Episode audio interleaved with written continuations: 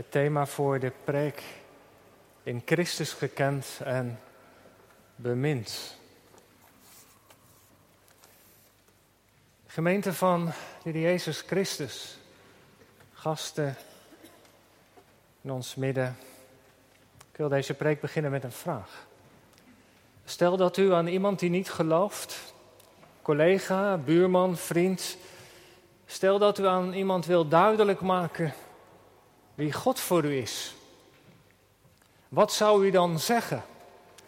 Welke dingen zou u dan tegen die collega, die vriend of die buurman zeggen? Of u heeft een gesprek met iemand die van huis uit niet veel met het geloof heeft meegekregen en u zou iets uit de Bijbel willen lezen. Welk gedeelte zou u dan pakken? Welk gedeelte is zo toegankelijk dat die ander het zou kunnen begrijpen? Vanmorgen staan we stil bij Psalm 139. Misschien was dat wel de tekst waar u zojuist even aan dacht. Een lied, een gebed eigenlijk, waarin iemand uit Israël, een vrome Israëliet, zijn levenslange ervaring met God als het ware samenvat. Hij maakt ons deelgenoot van wat hij over God heeft geleerd, over zichzelf ook. En het is een lied wat niet zomaar op een achtermiddag geschreven is, maar het is vrucht van een diepe reflectie, van levenslange ervaring. Ik denk door schade en schande, door vreugde en verdriet heen. En dat lied is natuurlijk geschreven met een heel duidelijke hoop en verwachting dat wij al lezend, al biddend, erdoor worden aangeraakt. Dat het onze blik op God en op onszelf zal verrijken. En misschien kan wat deze psalm vertelt ons wel helpen in het gesprek met iemand die je zomaar ontmoet, die op zoek is. Als we dit lied bekijken, dan valt op dat het 24 versen bevat en 4 coupletten uit eenvoud, versen 1 tot en met 6, 7 tot 12, 13 tot 18 en dan tenslotte 19 tot en met 24. En elk couplet heeft een thema. 4 dingen reikt de dichter aan over wie God is. En het eerste couplet, hou uw Bijbel maar even open, dat is handig. Het eerste couplet, de versen 1 tot en met 6.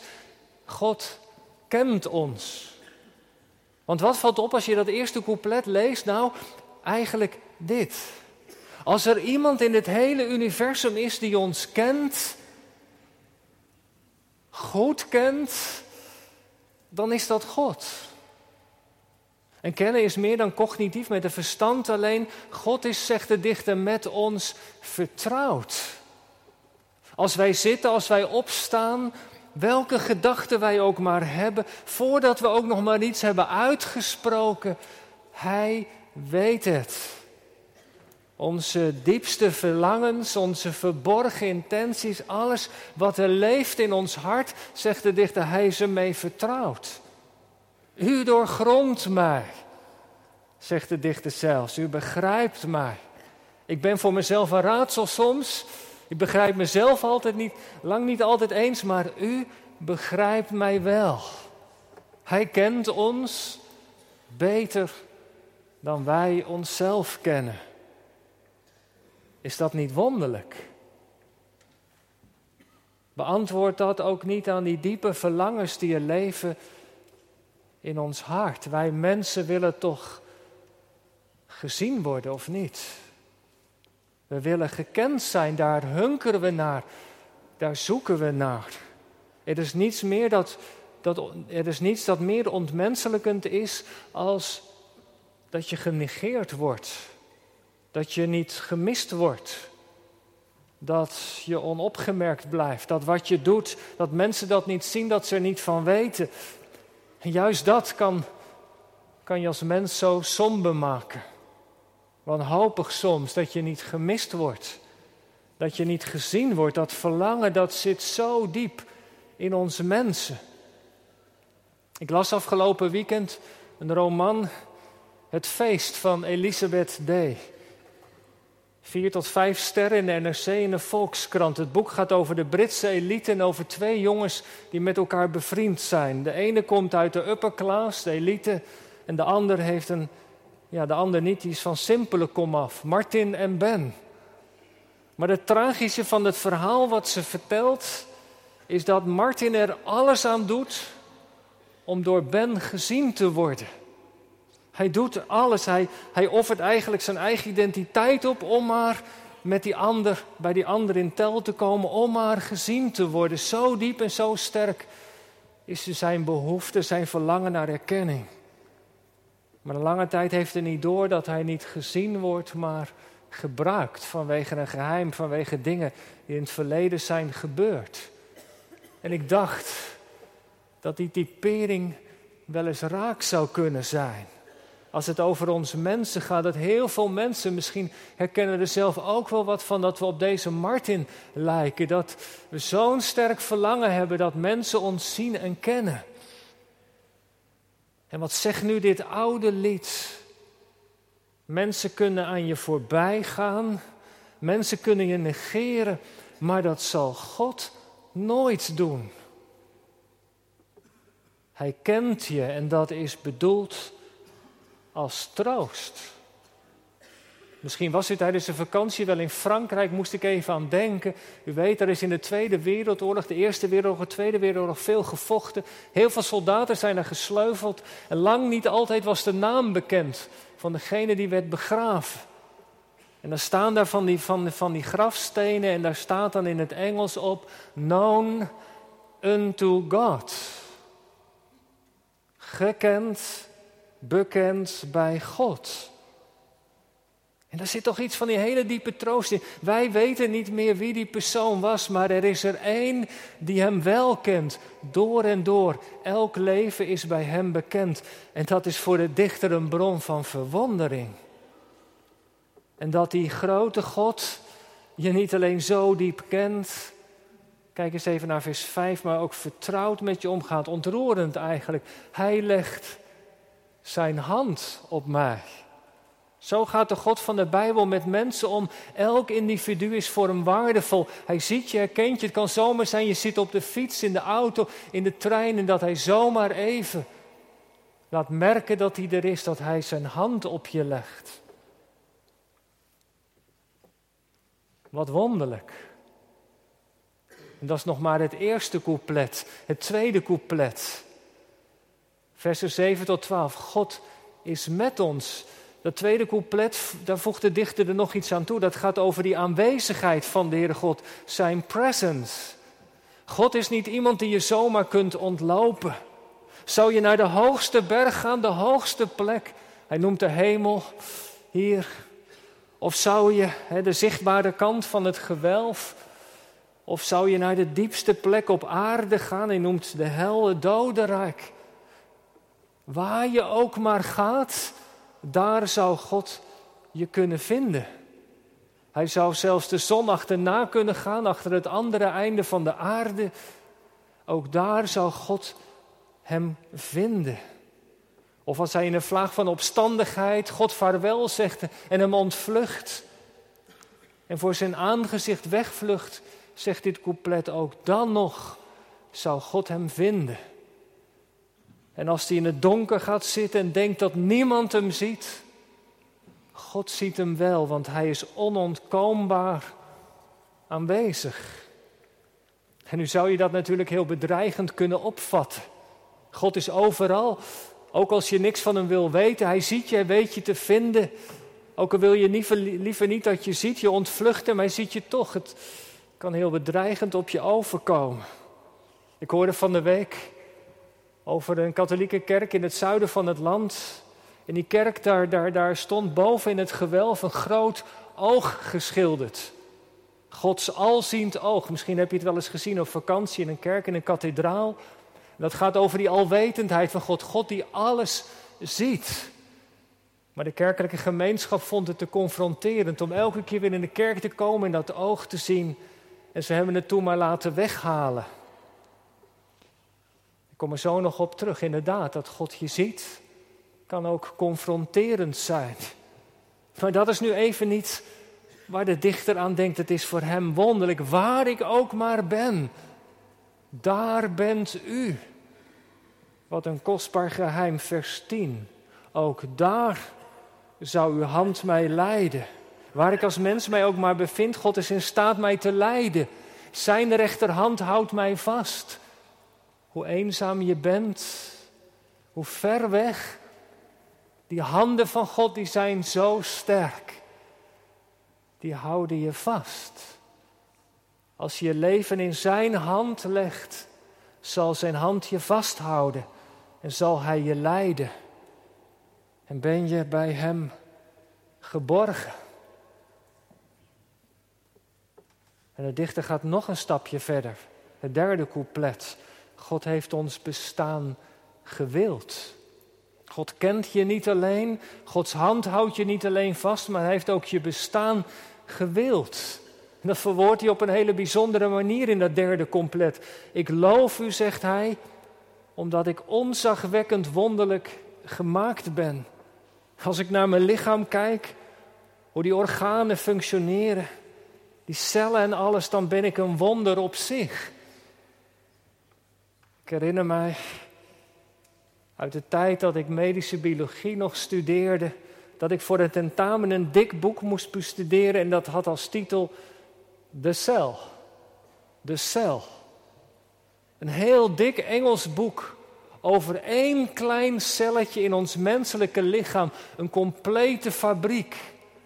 Met het DNA, het messenger RNA, met de mitochondriën, het Golgi-apparaat en al die andere dingen die zo ingenieus met elkaar samenwerken. Nog nooit ben ik zo diep onder de indruk gekomen van ons menselijke lichaam. Dat allemaal over één klein celletje. En daar hoef je helemaal geen gelovige voor te zijn om dat te erkennen. Ik vind het ook elke keer weer verrassend als het gaat over dat leven, dat jonge leven. Dat als je dan de geboortekaartjes bekijkt, ook van mensen die niet geloven, dan komen er altijd weer woorden terug als wonder. Dankbaar, geschenk. Het is alsof wij bij de geboorte van een kind dat ook op een hele bijzondere manier beseffen hoe wonderlijk het leven is. Vers 13 zegt nog, u hebt mijn nieren geschapen. Maar dat gaat niet zozeer over onze nieren, over de organen, maar dat gaat over ons diepste wezen, onze psyche, onszelf. God heeft ons zo gemaakt, zegt de dichter. Wij zijn zo uniek. We zijn geen fotokopieën van elkaar. Hier zitten allemaal mensen die verschillend zijn. Op een hele bijzondere manier door God gemaakt. Als unieke mensen. Zoals u. Zoals jij is er geen tweede. En God heeft ons in de moederschoot, staat er, geweven. Hij heeft mijn ongevormde begin gezien, vers 16. Dat is het Hebreeuwse woord voor embryo. U was het, zegt David. U was met mij toen ik nog een embryo was. In de buik van mijn moeder. Mijn levensdagen staan in uw boek. Toen al. Het kleine klompje cellen. Toen al droeg u zorg voor mijn leven. En voor de dichter heeft het leven van mensen dus een grote waarde. God is er vanaf het allereerste begin bij betrokken. Hij heeft ons bestaan gewild. En omdat elk mensenkind kostbaar is in de ogen van God, staan we als kerk pal voor de beschermwaardigheid van het leven. Dat heeft hier natuurlijk wel mee te maken. Als het kwetsbaar is in het begin, of als het gebroken is en ook kwetsbaar aan het einde daarvan. Want het leven is door God gegeven. Het is een geschenk. We hebben het uit zijn hand ontvangen. Of het gezond is of kwetsbaar, gehandicapt, gaaf of anders begaafd. Elk leven is kostbaar in de ogen van God. Uw, jouw, mijn leven. En daarom zijn we ook zo intens verdrietig. Als het leven voortijdig ten einde komt. Als het nog in de moederschoot is. Of in de dagen erna. Na de geboorte of in de jaren daarna. Juist omdat we zo hecht aan het leven. Dat we van God hebben ontvangen. Het heeft een oneindige waarde. Zo kostbaar. Dat de Heer Jezus zelf zijn leven ervoor wilde afleggen. Hij is die weg naar het kruis gegaan voor zondige mensen als wij. Omdat elk mensenkind voor de Heer zo kostbaar is. Dat hij bereid was een prijs te betalen. 3 coupletten. God die ons kent, die met ons is, die ons bestaan heeft gewild. Wat is dat toch als je dat op je laat inwerken? Een geweldige boodschap. Of niet? Dat er iemand is in dit universum met een hoofdletter die je kent, die je beter begrijpt dan jezelf. Dat je gezien bent. Dat God je kent. Dat je leven ertoe doet. Dat hij je gemaakt heeft. Wat een geweldige boodschap om gewoon maar eens te vertellen. Vanuit de verwondering. Ik zou natuurlijk amen kunnen zeggen. Maar ik doe het nog niet. Want er is nog 1 couplet, het 4e couplet. En dat laatste couplet, daar verandert de toon. Dat was u natuurlijk wel opgevallen. Dat laatste couplet, die laatste strofe veronderstelt de heiligheid van God. Deze laatste versen leggen een probleem op tafel waar we mensen allemaal mee te maken hebben. Het probleem van ons hart.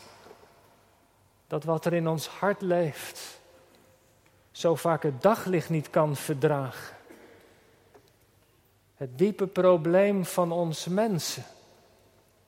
We hebben elke keer weer de neiging om mensen op een voetstuk te plaatsen. Een bijzondere sporter, een politicus, een president, een religieus leider. En we verwachten er vaak veel van, maar dan gaan de journalisten graven. En dan komen ze van alles vaak tegen. Misstappen in het verleden, gesjoemel met geld, overtredingen, dingen die niet goed waren. En mensen rollen even makkelijk weer van het voetstuk af als ze er zijn opgezet. En vallen in ongenade. Het lijkt wel of we in de samenleving geen raad weten. Met het donkere. Met die raadselachtige kant van het menselijke hart. Dat wat de Bijbel zonde noemt. En daarover gaat het in het laatste couplet. En het is opvallend.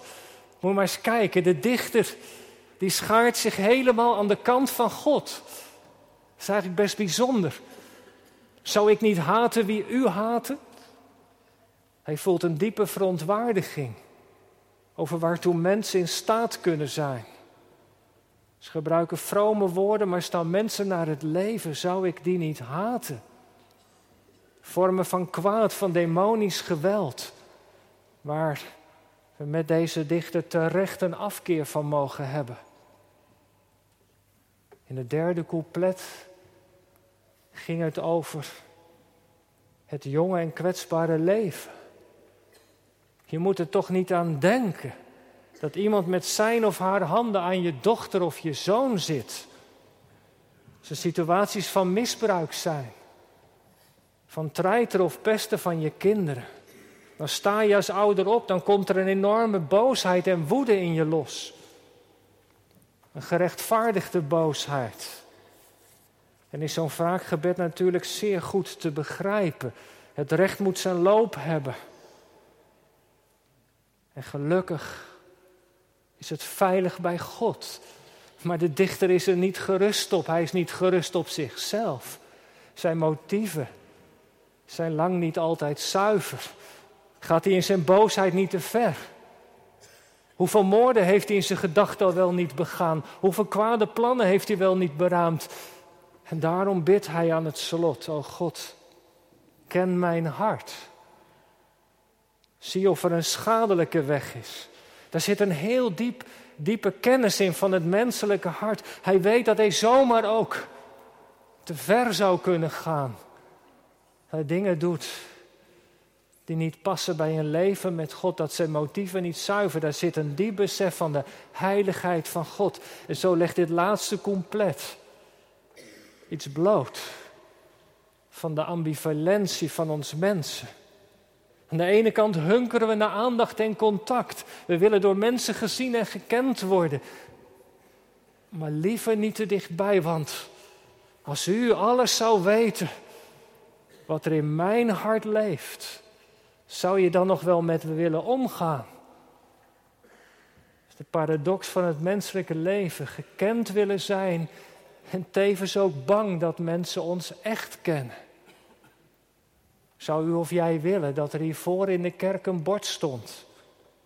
En dat we daarop zouden schrijven wat in de afgelopen 24 uur allemaal in uw of jouw gedachte is geweest. Stel nou dat het dus op het bord wordt geschreven en dat wij dat allemaal kunnen lezen. Wat er aan angst en gevoelens in ons hart leven. Lust, onreinheid, negatieve gedachten over die ander, veroordeling, onze heimelijke zonde. Ik denk dat we ons wild zouden schamen. Als mensen dit van mij zouden weten, dan zouden ze contact met mij wel opzeggen misschien. Wie zou er mij dan nog lief hebben? Weet u gemeente, ik ben blij dat dit laatste couplet er toch ook bij staat. Weet u waarom? Omdat het mij werpt in de handen van Christus. In de handen van de Heer Jezus. Want wat is het evangelie? Dat we vanmorgen mogen horen. Het evangelie vertelt mij dat Christus alles van mij weet. Hij kent mijn hart door en door. Die ambivalentie, het goede willen doen, maar het kwade doen. Of het goede soms geen eens te willen. Dat hij alles van mij weet en mij toch lief heeft. Ondanks dat. Dat Paulus kan zeggen dat niets ons van de liefde van Christus kan scheiden. Dat is toch de meest bevrijdende boodschap die wij mensen kunnen horen.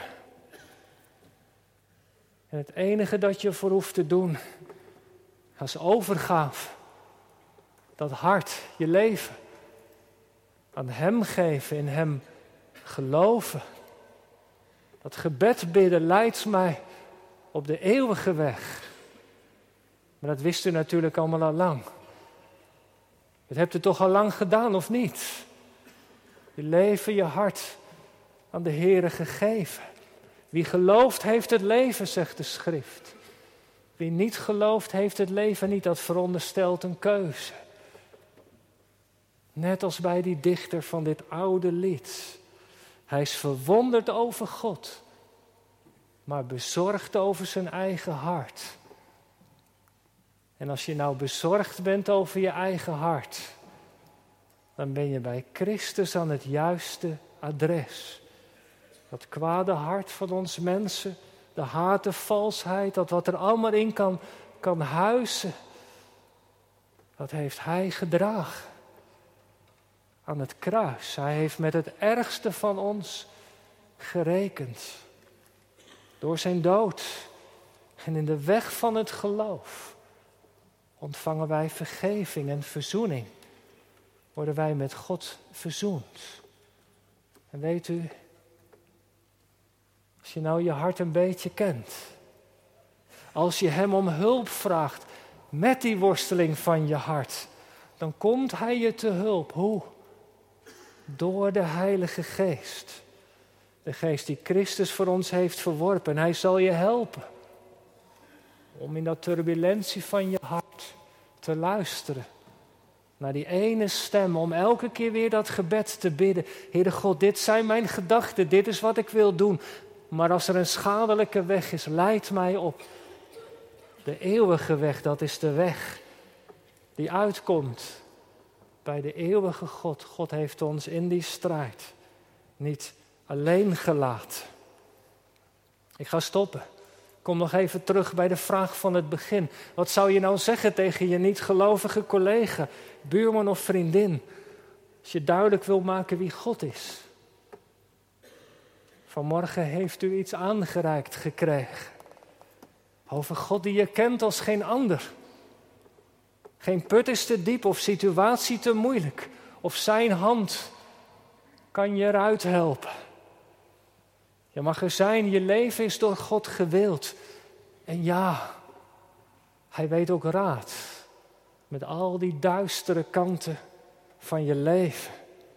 En dat heeft hij in de persoon van de Heer Jezus laten zien. Hij weet alles van je en heeft je toch onvoorstelbaar lief. Dank u wel, Heer Jezus. Amen.